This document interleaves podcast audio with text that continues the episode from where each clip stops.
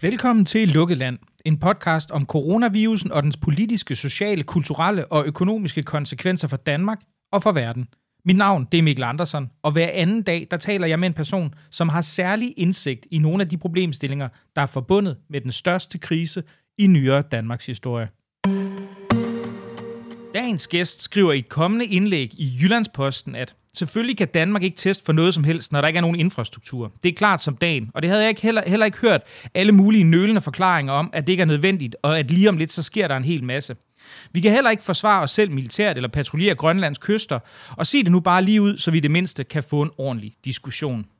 For min gæst mener nemlig, at den såkaldte økonomisme har smadret det danske kriseberedskab. Og hvad med borgerligheden og dens klassiske dyder? Hvordan har de det i en coronatid? Og hvordan kan det være, at man i Danmark mangler nogle af de her særdeles grundige rapporter til at udarbejde politik på baggrund af, som man ellers ser lavet i både Tyskland og Norge? Alt det og meget mere, det kommer vi ind på i dagens program, hvor vi vender covid-situationen både sociologisk og politisk. For dagens gæst er sociolog, forfatter samt folketingsmedlem for Liberal Alliance, og han var med i anden udgave af Lukket Land, hvilket er længe siden, for nu vender han nemlig tilbage i programmets 20. udgave, og i den forbindelse så ser vi nemlig også på, om han stadig mener, at krisen er den store ideologiknuser, som han tidligere betegnede den som. Og velkommen til, Henrik Dahl. Tak skal du have. Og som meget opmærksom lytter har måske vil bemærke, så er lyden jo overraskende god her. Det er jo ikke en af de sædvanlige Zoom-forbindelser, fordi vi sidder nemlig sådan nogenlunde behørigt afsprittet, og dog med en enkelt øl, skal sige, så helt afsprittet er det jo ikke. Og med afstand i min have på Amager, og hvor den endnu mere opmærksom lytter vil bemærke, at man faktisk ikke kan høre nogen som helst fly, og det er der jo en oplagt og meget god forklaring på. Fordi selvom jeg har været i både politikken og whatnot med, at jeg holder mig for mig selv af hensyn til ikke at sprede smitten, nu er jeg også selv begyndt en meget begrænset og lidt lokal genåbning, hvor jeg faktisk har set nogle folk her. Og jeg ved ikke, jeg sidder altid og tænker, Henrik, altså selvom smittespredningen jo er marginal nu, det her berømte R-tal er jo angiveligt nede på 0,6, selvom vi selvfølgelig ikke ved præcis, hvad det er for indeværende, så har jeg altid sådan en lidt nagende mistanke i baghovedet. Er det en god idé, det her? Hvad siger du? I kontrollerede former er det en god idé, og vi kan ikke leve i lockdown år ud og år ind, så vi skal finde ud af, hvordan vi bruger vores råderum, havde jeg nær sagt, på en fornuftig måde. Det, som man jo trods alt har kunne forske sig frem til, det er, at hygiejne hjælper rigtig meget, og det tror jeg bare, der er blevet skruet op for rigtig mange steder. Folk er blevet mere opmærksomme på, at man skal ikke møde ind nogen steder, hvis man er syg. Og jeg går ud fra, at vi begge to har god samvittighed om, at vi ikke er syge og sidder og hoster og så videre, og så holder vi selvfølgelig også noget behørig afstand. Så i takt med, at vi bliver klogere, så er der nogle ting, som vi begynder godt at kunne gøre igen, og så er der noget, vi måske kan vende tilbage til, som er, at der måske også er nogle ting, hvor sikkerheden skal analyseres rigtig, rigtig grundigt, før vi kan komme videre, fordi det bare er sådan nogle steder, hvor man kan have superspredning. Det behøver ikke at betyde, at de her aktiviteter aldrig bliver genoptaget, men de skal bare analyseres rigtig grundigt, hvordan man gør det på en forsvarlig måde før. Men det er også fascinerende, fordi når jeg tænker tilbage på den 11. marts, 11.12., der hvor den første sådan nedlukning blev annonceret, så virker det for det første som utrolig lang tid siden, og for det andet også som om, at selvom vi stadigvæk, og det tror jeg næsten ikke, man kan betone nok, at vi stadig ved alt for lidt om den her virus, hvordan den smitter, hvad den dødelighed er, alle mulige andre ting, jamen så kan man sige, så ved vi jo faktisk stadigvæk, altså så ved vi jo faktisk en del mere om den nu. Altså man må jo sige, at vi har jo ligesom nogle analytiske, eller nogle præcedenser for, hvordan den har udviklet sig i forskellige steder rundt om i verden, ikke? Ja, vi ved jo, at social afstand betyder rigtig meget, og vi ved, at vi kan få kontakttallet rigtig langt ned, og at det har en rigtig god indvirkning på, hvor mange der for eksempel bliver indlagt og udvikler symptomer osv.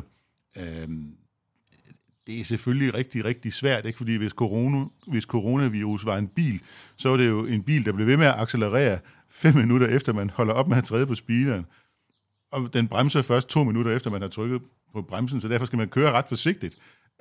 Fordi den er på den måde svær at kontrollere.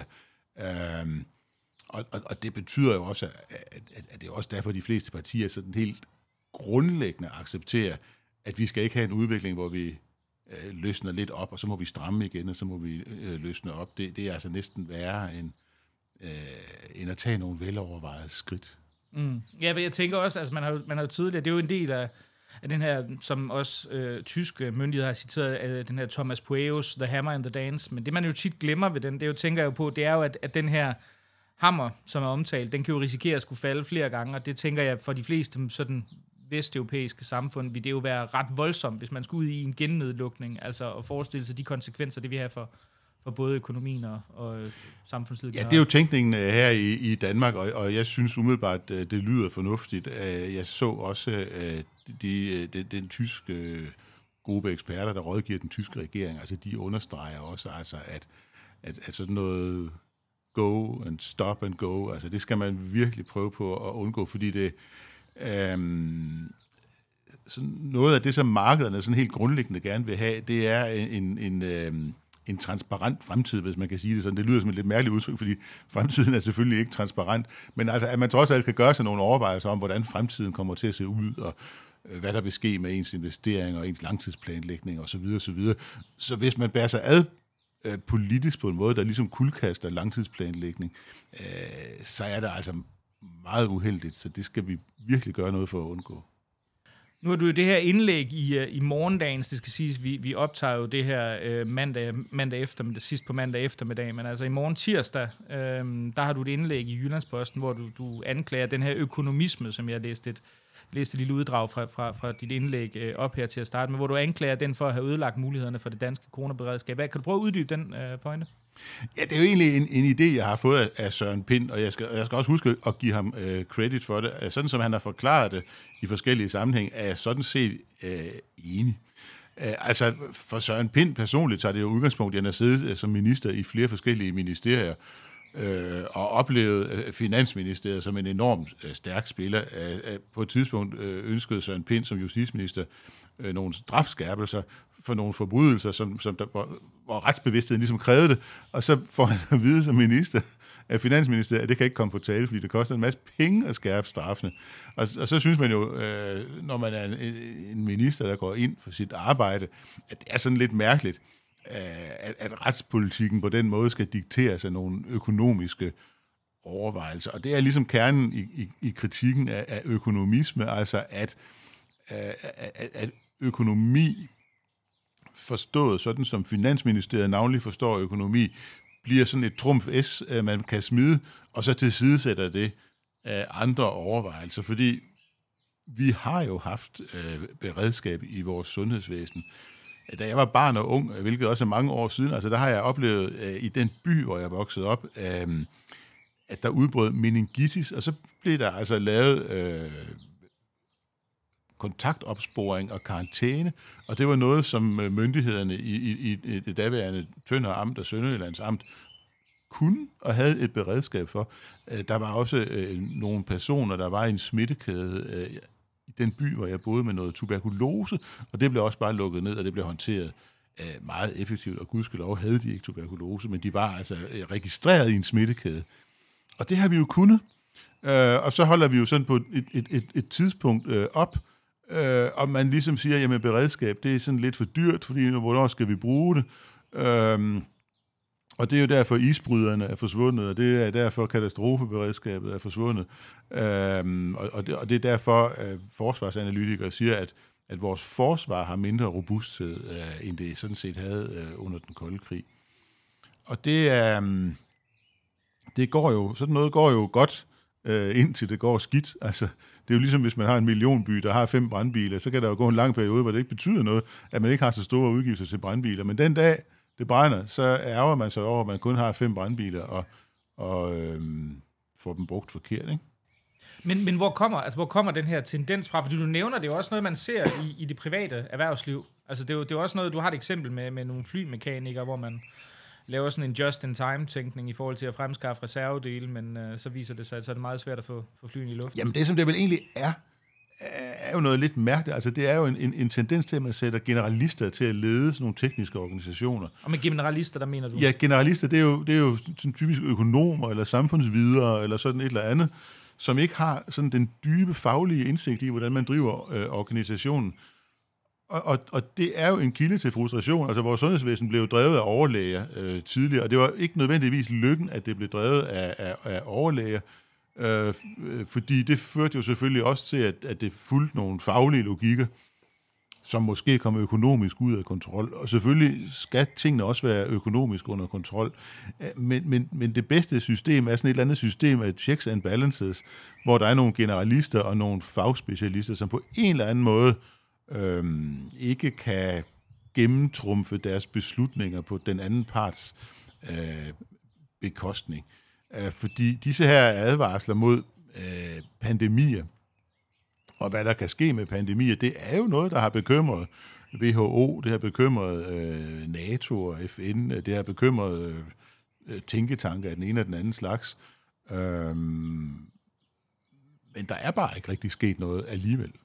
Men problemet er vel, forestiller jeg mig, at det må være utrolig svært at rekonstruere de her beredskaber på en eller anden måde. Det ser vi jo også i den politiske debat i forhold til vaccineproduktion i Danmark. Der virker det som om, at det kommer bare ikke til at ske igen, og vi har jo også set det her eksempel med Finland, der har de her store beredskabslager, fordi de har en lidt mere akut trusselsforståelse på grund af en lidt større nabo mod øst, ikke? Altså, kan man genetablere den her slags beredskaber, eller tror du, det er realistisk, det kommer til at ske?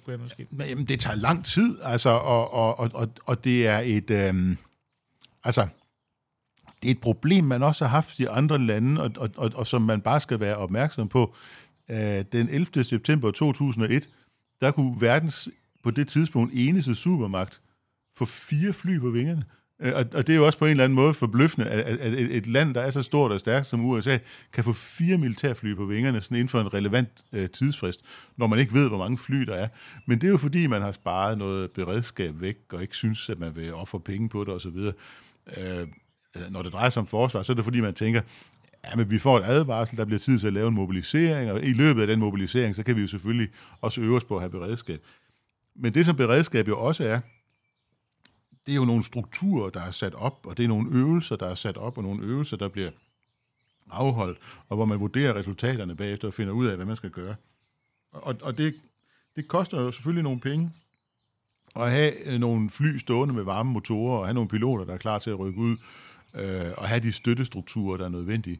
Og det koster det selvfølgelig også i forhold til epidemier, ikke? Fordi man skal også øve sig i at tage sådan nogle hurtige beslutninger, og hvad er det for nogle overvejelser, der skal til, for at man lige i nuet kan tage en hurtig beslutning. Det skal et sundhedsberedskab, det skal et civilt beredskab inden for stormfloder og brandvæsen og sådan noget, og det skal vores forsyningstjeneste kunne gøre, og det kommer ikke bare sådan ud af det blå, og det koster penge.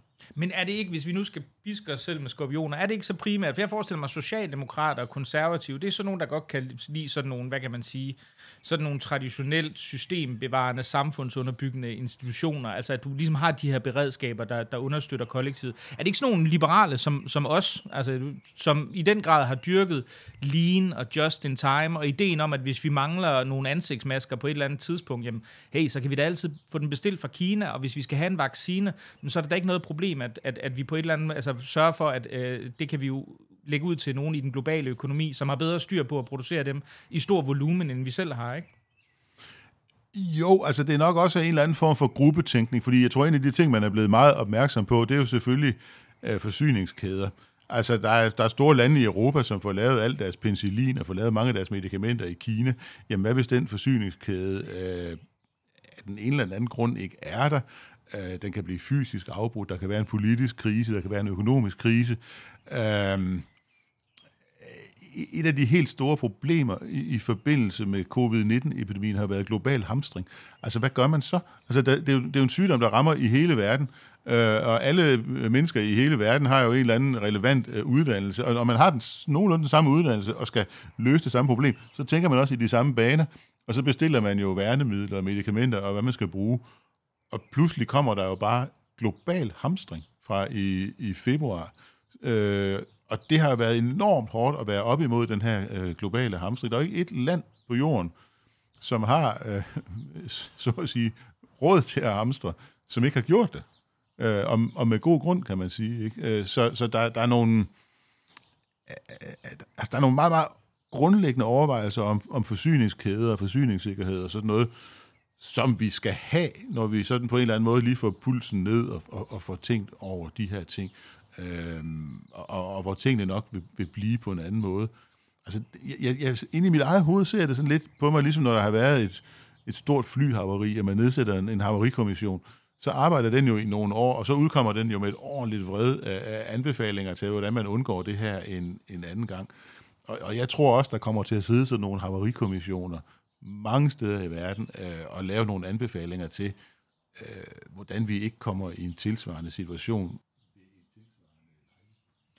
Men en ting er jo så, hvad kan vi sige, sådan meget konkrete lager af medicin, værnemidler, jeg skulle til at kalde dem ventilator, respirator hedder det jo på dansk, altså som er sådan meget specifikke beredskabsorienterede, men du vil jo se mange på venstrefløjen, der vil sådan bruge det her som sådan et slags argument, en slags løftestang for at kunne gå ind og sige, jamen en mere generel afglobalisering, altså at vi hjemtager produktionsarbejdspladser til Danmark, altså det vil man jo nok være relativt begejstret for, hvor man jo sådan vi er antaget på store dele af højrefløjen, vil være mere skeptisk over for det at sige, jamen prøv at høre, det er vigtigt, at den kinesiske underklasse også bliver løftet op i middelklassen, og det er jo egentlig i virkeligheden billigere for det. Altså, er du ikke bange for på en eller anden måde at legitimere venstrefløjens argumenter i den her scene?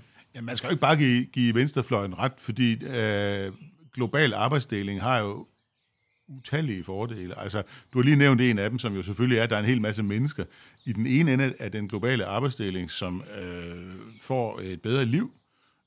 Men der er jo også en verden i den anden ende af den globale arbejdsdeling, som får bedre og billigere produkter, og dermed også en bedre levestandard. Men det er selvfølgelig klart, at i den tid, der kommer, skal det selvfølgelig også afbalanceres med nogle fornuftige overvejelser over, hvad man gør, hvis ens sædvanlige leverandør svigter. Og hvad er så plan B? Og det er jo den her ubehagelige oplevelse af, at der ikke rigtig er nogen plan B, eller hvad er plan B, som ikke er særlig rar. Fordi det er selvfølgelig altid godt også at have en plan B. Og den har været meget skitsemæssig, kan man godt sige. En af de ting, jeg synes, der måske er lidt sjovt at tænke over, det er, at man kan sige, at et af de store drivkræfter bag oprettelsen af EU, altså det var kul- og stålunionen, altså det var jo selvfølgelig fælles samhandel. Men det var jo også alle de her sådan, hvad kan man sige, at du skulle have en forsyningssikkerhed i Danmark i tilfælde af en eller anden, eller ikke i Danmark, i Europa generelt, i tilfælde af en eller anden krise, så du ikke var afhængig af import fra Afrika, eller Sydamerika, eller Kina, eller forskellige andre ting. Ikke? Så man kan vel sige, og der, altså nu kan vi sige, jeg ved ikke, om den reelt vil være blevet udfordret i den konkrete krise, men det vil man vel ikke kunne udelukke. Så man kan vel sige, altså på den måde har den form for tænkning, som vel mere er sådan en slags, jeg ved ikke engang, om man skal kalde det ordo-liberal tænkning, altså, eller hvad? Nej, det er det vel ikke engang. Ja, altså, det er vel næsten vundet på, eller hævet på en eller anden måde, eller hvad? Jamen, jeg tror måske mere, at det har været præget af, at det var 50'erne, og det vil sige, at krigen har været i levende erindring for alle beslutningstagere på det tidspunkt. Varemangel, forsyningsmangel, rationeringsmærker og hele den der elendighed, ikke? Som det tog mange, mange år at komme ud af. Altså, rationeringsmærkerne forsvandt først i Danmark i 1952. Altså, det var ikke noget, der bare sådan gik væk. Og der har selvfølgelig været en generation, der har været meget præget af det. Og jeg tror der også, der kommer en generation af beslutningstagere, der er meget præget af at sige, vi kan altså ikke bare køre helt uden plan B på kritiske forsyninger. Der må vi have nogle overvejelser over, hvad den er. En af de ting, jeg synes, der måske har været sådan mest overraskende, da jeg selv begyndte at sætte mig ind i mange ting vedrørende den her altså covid-epidemi, det var, hvor meget vi faktisk ikke vidste. Altså i hvor høj grad man, og det tænker jeg på, måtte være endnu mere tydeligt som politiker, agerer i et rum af, hvad man kan kalde en slags radikal uvidenhed. Selvfølgelig kunne vi se en masse fra Wuhan, men den her sygdom har trods alt kun eksisteret i større udbrud i en 3-4 måneder nu, ikke? Hvad er det for nogle overvejelser, du har gjort der i forhold til, hvordan man, altså de fleste andre former for trusler, som jo vil være menneskeskabte som regel, er jo noget, som du kender de sådan afgrænsede parametre for, og det er jo ikke tilfældet med den her virus. Hvad er det for nogle overvejelser, man gør sig i forhold til det? Man er for det første nødt til at være så bevidst, at det er sådan, det er. Altså, at der er ikke en drejebog fra forrige gang, eller en rapport om, hvordan man håndterede den forrige krise, eller sådan noget. Al viden om det her virus er under et halvt år gammel, og derfor er den selvfølgelig usikker. i sådan en situation er man selvfølgelig nødt til at arbejde ud for nogle scenarier, fordi man kan ikke beregne sandsynligheden for nogle hændelser, der aldrig har været indtruffet før. Altså sandsynligheden kan man kun beregne, hvis man har gjort nogle observationer og kan stille en eller anden form for formel op for sandsynligheden. Det er der jo ikke nogen, der ved. Så der beslutter man sig selvfølgelig ud fra nogle forsigtighedsprincipper, dem kan man mene meget om, men nogle risikoprincipper, altså hvad er risikoen, hvis det her går galt? Man har jo også generelt viden om den her type af epidemier, altså en dråbebåret luftvejsinfektion. Man ved ikke, hvor farlig den er, men man ved jo noget om, hvad der virker. Og det er også derfor, sundhedsmyndighederne i de fleste lande jo godt har været klar over, at det der med at holde afstand, det faktisk er noget, der virker på den her type af epidemier. Jeg synes jo, man har kunne se sådan en eller anden gradvis konsensus, altså at landene starter, hvor de nu starter med de erfaringer, myndighederne har, men de taler jo også med hinanden i europæisk regi, og der breder sig en forståelse af en eller anden form for konsensus, som handler om hygiejne, afstand, nedlukning af visse aktiviteter, og så forstærket i nogle lande med noget test og opsporing, som man bygger ovenpå, hvis man kan sige det sådan. Men vilkåret er jo bare, jeg tror det er von Clausewitz, der taler om den her tåge af usikkerhed. Altså, man er en tåge af usikkerhed. Og det er rigtigt. Der skal man virkelig holde hovedet koldt og gøre ligesom kejser Augustus, han sagde, at man skal skynde sig langsomt. Altså man skal være klar over, det er vigtigt, men man skal også lige huske at vende skåren. I forbindelse med den her genåbning, der var der jo et interview med Kåre Mølbak, altså Serum Instituttets direktør her for nylig, som gik ud og sagde, at, og det virkede som sådan lidt henkastet bemærkning, som Berlingske så lavede en rubrik på, hvilket jeg sikkert også selv ville have gjort, hvis jeg havde været journalist, men for det var også den store nyhed, men hvor han sagde, at han kunne godt forestille sig, at man skulle gå og foretage social distancering i mere end et år. Og der må jeg indrømme, altså det står jo så for min egen regning, men der må jeg indrømme, altså der synes jeg, at store dele af den offentlige reaktion bare præg af et vist niveau af, jeg ved ikke, hvad man skal kalde det, måske en lidt forsmået, infantil tilgang i det en eller anden henseende, altså hvor jeg sidder og tænker, at selvfølgelig er det klart, at når vi står i en situation, hvor vi ikke ønsker, at vi ender i en situation, der potentielt set, jeg siger selvfølgelig ikke, at det sker, men vi ved jo, at virusen kan føre til scener, som vi har set i Belgien, New York, London, Italien osv., Spanien, jamen så kan det jo godt være, at det er det, der skal til, ikke? Men altså, hvor det virker som om, at mange mennesker på en eller anden måde opfatter det her, som Mølbak går ud og siger, som en slags vred eller uretfærdig forældres pålæg, og ikke noget, som de som sådan, hvad skal vi kalde, reflekterende borgere selv har mulighed for at tage stilling til. Og det her, det var så et af de eksempler på et spørgsmål, som overhovedet ikke var et spørgsmål, som bare var et langt indlæg, og som er noget af det værste, man overhovedet kan få i foredrag. Men ikke desto mindre, så kan jeg jo altid slutte af med at sige, er du enig? Og så kan du jo sige ja, så kan vi gå videre. Altså, jeg tror bare, at man skal huske at minde sig selv på, at det her er en naturkatastrofe. Først og fremmest. Naturkatastrofer går jo normalt enormt hurtigt. Hvis man har oplevet jordskælv nogensinde, så ved man, at det er væk sådan næsten inden det er begyndt. Tsunamier og den slags ting går også bare rigtig, rigtig hurtigt, og så kommer oprydningsarbejdet bagefter. Her har vi sådan ligesom en naturkatastrofe, der udfolder sig i slow motion, og som sådan i en vis forstand er usynlig. Det er den jo ikke, fordi ofrene er jo usynlige, men skadevolderen er usynlig. Og når det så er sagt, at det er en naturkatastrofe, skal vi jo også huske, at det er et naturfænomen, som bare har nogle biologiske karakteristika, nogle matematiske karakteristika, som man ikke rigtig sådan kan argumentere imod. Man kan godt være utilfreds med, at det bliver vinter, men man kan ikke afvende, at det sker. Altså, det er sådan, det er. Det er irriterende, at man ikke kan trække vejret under vandet, men det kan man kun, hvis man er en fisk. Altså, det er sådan, altså, det kan man godt sådan være gal over. Men naturen er jo hverken god eller ond. Altså, den er jo bare. Og coronavirus er sådan grundlæggende et naturfænomen. Og der skal man selvfølgelig ikke skyde budbringeren, når budbringeren giver sit bedste bud på, hvordan sådan et naturfænomen kan udfolde sig. Der skal være mening med alting, og der skal selvfølgelig også være mening med afstandsregler og så videre, så videre. Jeg tror også, vi bliver klogere til at administrere reglerne. Og det kan godt være, at der i næste uge bliver offentliggjort en artikel, som siger, at der er bare nogle regler, som er meget vigtigere end andre. Og de regler, som ikke er så vigtige, kan man jo lige så godt droppe, og så holde fast i dem, der virkelig betyder noget. Der kommer jo hele tiden enormt meget ny viden, fordi fænomenet er så nyt. Ja, altså man kan jo sidde og kigge på de publiceringslister, der ligger i akademiske artikler, men der er så et meget stort problem, som jeg så et interview med en af de førende tyske epidemiforskere, som i går var ude at sige, at ja, problemet er jo så, at det kun er 1 ud af 60, der faktisk er noget værre, ikke? Og særligt for lægfolk, der ikke er særlig, og selv for fagfolk er jeg ret sikker på, at der er det faktisk svært at vurdere, hvad der egentlig er. Altså er det reelle, det reelle væsentlige her, ikke? Vi kan jo se, der kommer jo konstant internt modstridende rapporter på de her områder, ikke? Ja, jeg tror også nogle gange, sådan, det har jeg i hvert fald lavet som tommelfingerregel for mig selv, altså at man er også nødt til nogle gange at sige, at hvad der sådan ultimativt er inde i den sorte kasse, ved vi nok ikke rigtigt endnu.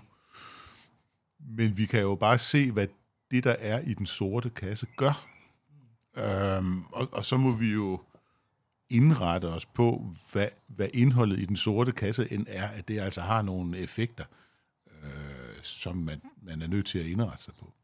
Men jeg tænker også i forhold til det her med genåbning og social distancering, så er det jo også sådan, altså som myndige borgere i et samfund, der er jo ikke noget pålæg, der er jo ikke nogen, der tvinger os til at holde social distance, eller ikke at give håndtryk, eller at lade være med at kramme, eller hvad man nu ellers ønsker. Altså, der er jo ikke nogen, der sådan på den måde pålægger danske borgere at overholde de her retningslinjer.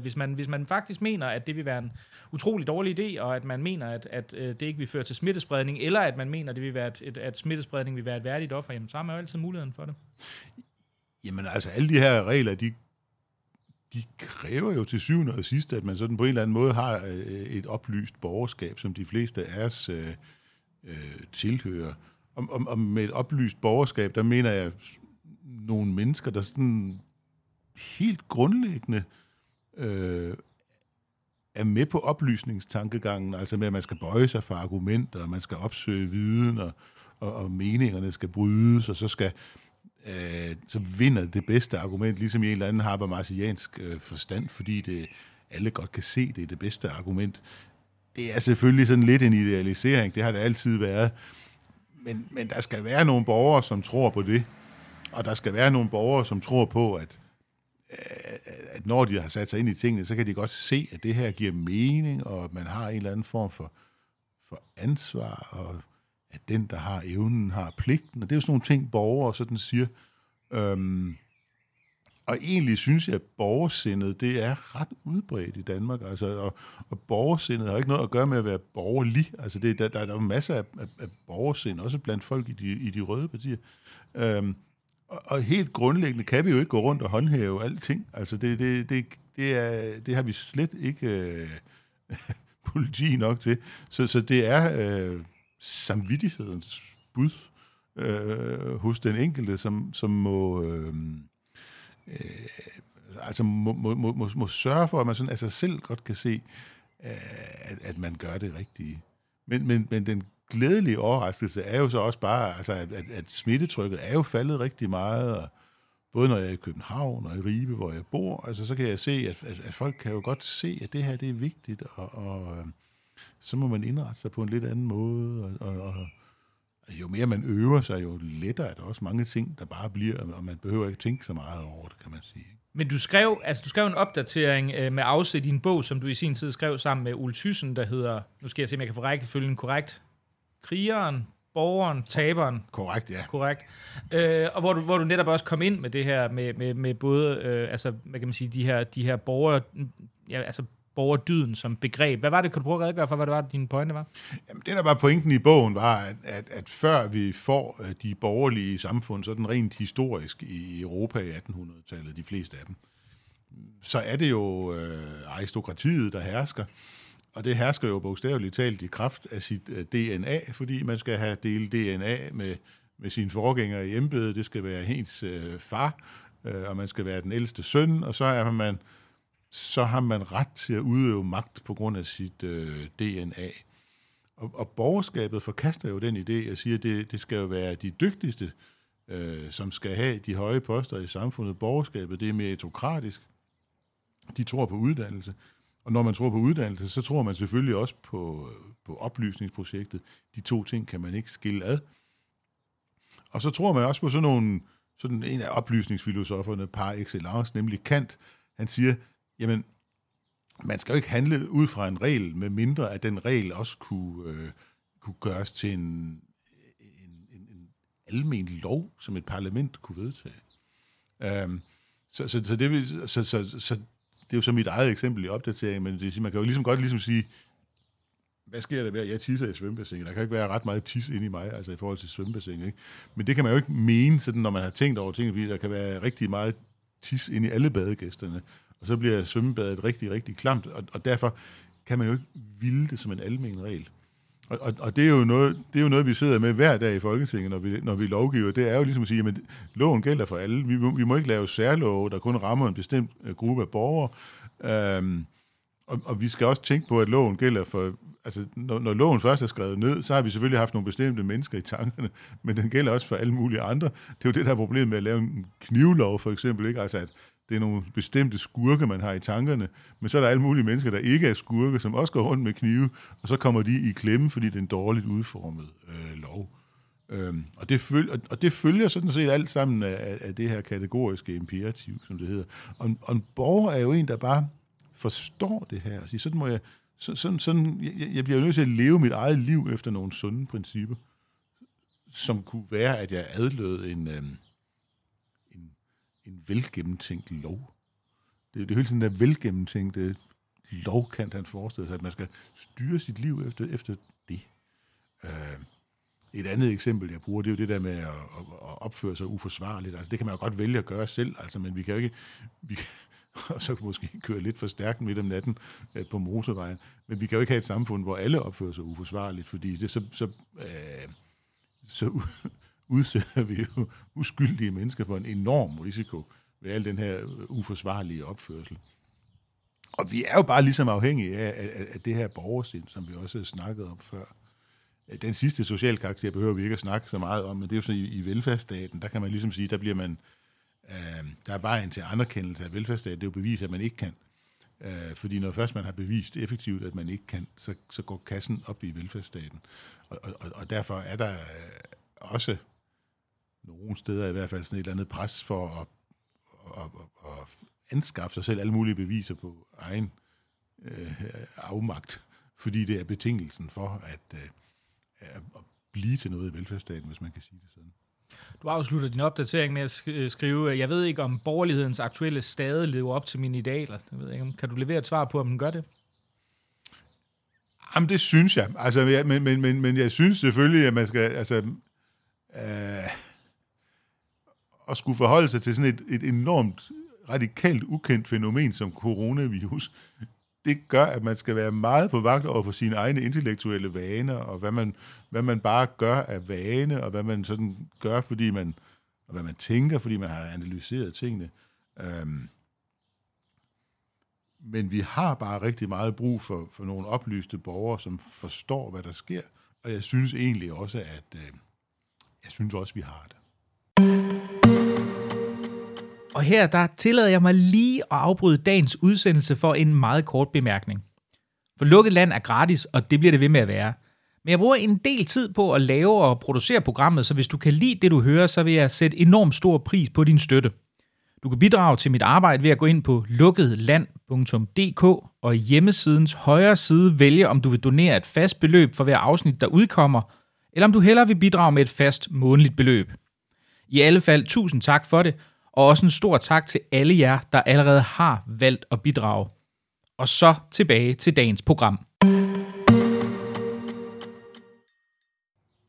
Og så går vi fra arketyper i den moderne velfærdsstat og Kant til noget lidt mere konkret. For en af de ting, der har undret mig meget, som vi også har været lidt omkring tidligere, det er det her med, at man kan sige, i de lande, der ligger tæt på os, ikke, måske ikke så meget Sverige, som jo har valgt sin meget unikke vej igennem den her krise, som er berørt i rigelige andre udgaver af Lukket Land, men vores andre nabolande, Norge og Tyskland måske mest prominent, der laver man nogle meget ambitiøse og meget grundige rapporter, som politikerne kan tage afsæt, altså nogle ekspertrapporter, som politikerne kan tage afsæt i forhold til at udvikle altså politik inden for de her områder. Altså man kan sige for eksempel norske, både epidemiologer og forskellige andre fagfolk har udviklet sådan 3 scenarier for, hvordan du kan lave en genåbning, hvad er det for nogle konsekvenser økonomisk, sundhedsmæssigt osv. osv. Det er. Og det ser vi jo ikke rigtigt i Danmark. Altså Tyskland har jo på præcis samme vis, der er der nærmest blevet sprøjtet rapporter ud, både fra regeringen og fra tænketanker og alt muligt andet. Vi ser ikke rigtigt det samme i Danmark, i hvert fald ikke fra sådan en centraladministration. Altså, hvad er det der? Hvorfor har vi ikke en tradition for det her? Altså noget, der styrer centraladministrationen rigtig meget i alle lande, det er tradition. Altså, når først man opbygger en eller anden centraladministration, så er den rigtig, rigtig svær at lave om.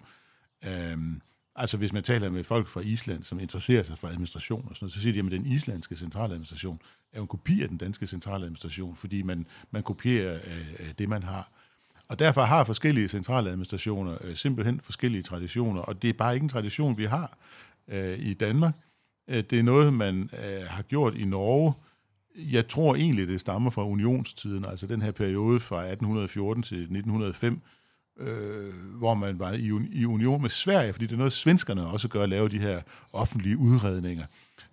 Og det er faktisk, de er meget fornuftige at have. Og udarbejde white papers, det har også været sådan noget, som det britiske Aarhus altid har beskæftiget sig med, og man kan godt spørge sig selv, hvad i alverden skal man med et Aarhus, men altså, det er jo i hvert fald smart, når det laver white papers, fordi det er jo tit, hvis man læser dem, så er de jo virkelig gode og grundige og gennemtænkte osv., og så ligger der jo et eller andet grundlag, som politikerne kan følge eller lade være, men som i hvert fald er offentligt tilgængeligt. Så jeg tror simpelthen, at svaret er, at i dansk administrativ tradition, der er det ikke noget, vi sådan rigtig har gjort. Når det så engang imellem bliver gjort, så kan den ældre mennesker som mig huske sådan perspektivplan 1 og 2 fra 70'erne og sådan noget, fordi i en norsk eller en tysk eller en britisk sammenhæng, så ville perspektivplan 1 og 2 være en helt normal foretagelse. Men i Danmark er det sådan noget enestående, noget som gamle mennesker kan huske. Jeg tror, du skal, har vi at sige, af hensyn til lytterne, fordi jeg ved naturligvis... Ja, men disse her perspektivplaner, det var Erik Ib Schmidt, som var en meget fremsynet departementschef i Finansministeriet på det tidspunkt, som bestilte først en perspektivplan 1, som jeg mener udkom i 71, og så egentlig, der kom nogle år senere, som var nogle meget overgribende analyser af, hvordan den offentlige sektor udviklede sig. Og rygterne siger jo i hvert fald, at under arbejdet med den her perspektivplan 1, så fandt Finansministeriet på det tidspunkt ud af, at hvis tingene fortsatte, som de var med at køre på det spor, de var kommet ind på, så ville hospitalsvæsenet sluge hele bruttonationalproduktet i 1985.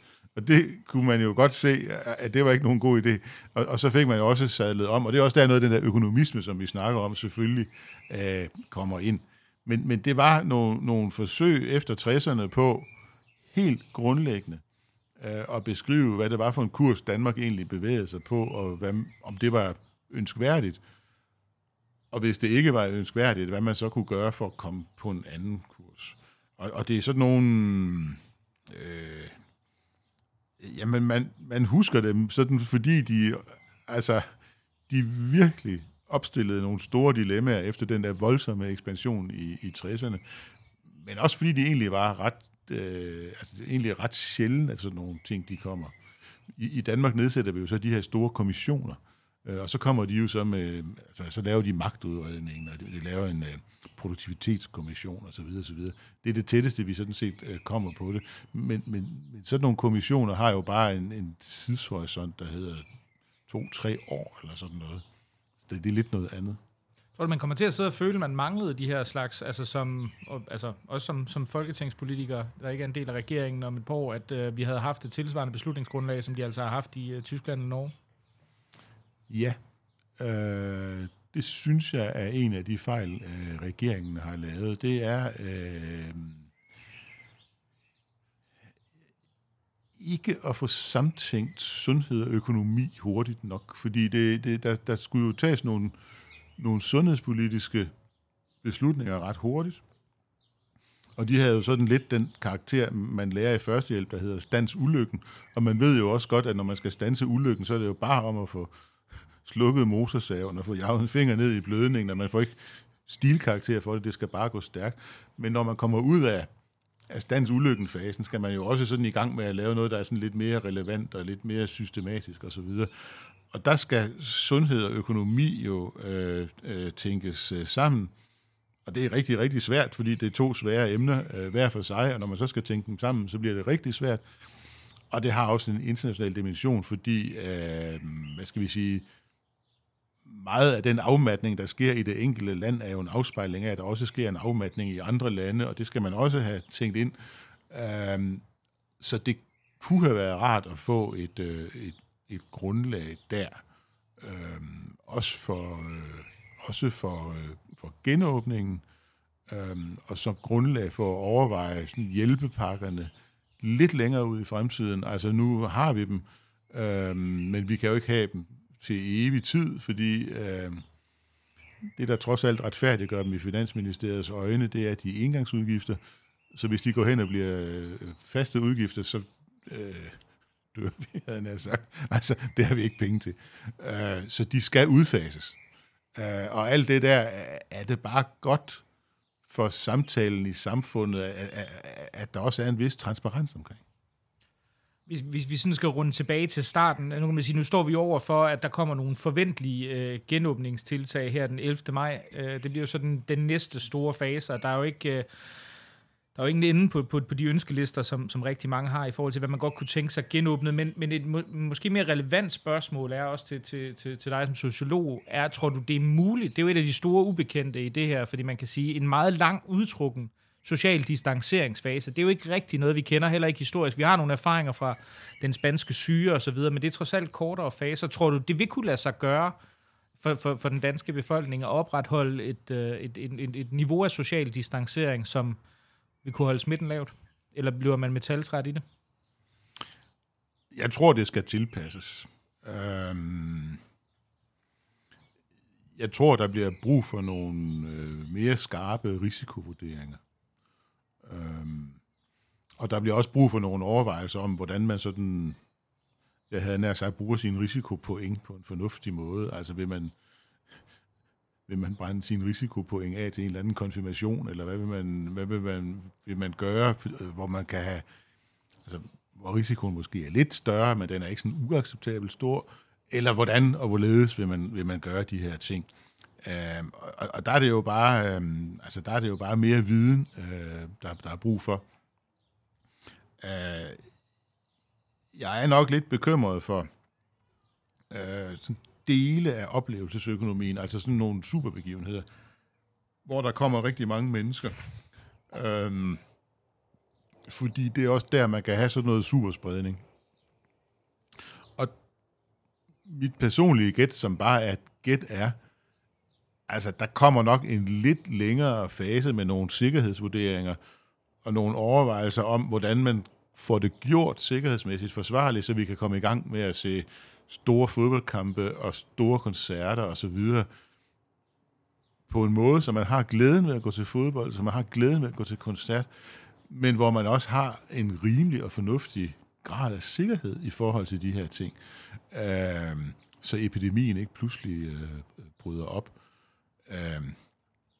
Og det tror jeg i virkeligheden også, at arrangørerne selv gerne vil, fordi der vil være alle mulige erstatningsretslige spørgsmål og sådan noget, forsikringsmæssige spørgsmål, som også skal afklares.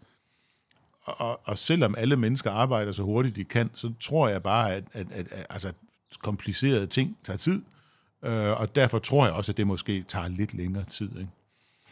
Selvom jeg egentlig godt kan se for mig, når man lige får det sådan sikkerhedsmæssigt gennemtænkt, så kan jeg sagtens forestille mig, at der er en lang række sådan restauranter og caféer og sådan noget, som man godt kan lukke op igen på en fornuftig måde. Alle partier er enige om, at det skal være sikkerhedsmæssigt forsvarligt, og det er der gode folk, der arbejder med. Og det blev så sidste ord i den her udgave af Lukket Land, som var lidt mere åben end ellers, og sågar med fuglefløjt i baggrunden. Folketingsmedlem for Liberal Alliance, sundhedsordfører, forfatter og sociolog Henrik Dahl. Tusind tak, fordi du kiggede forbi baghaven i dag. Tak, fordi jeg måtte være med.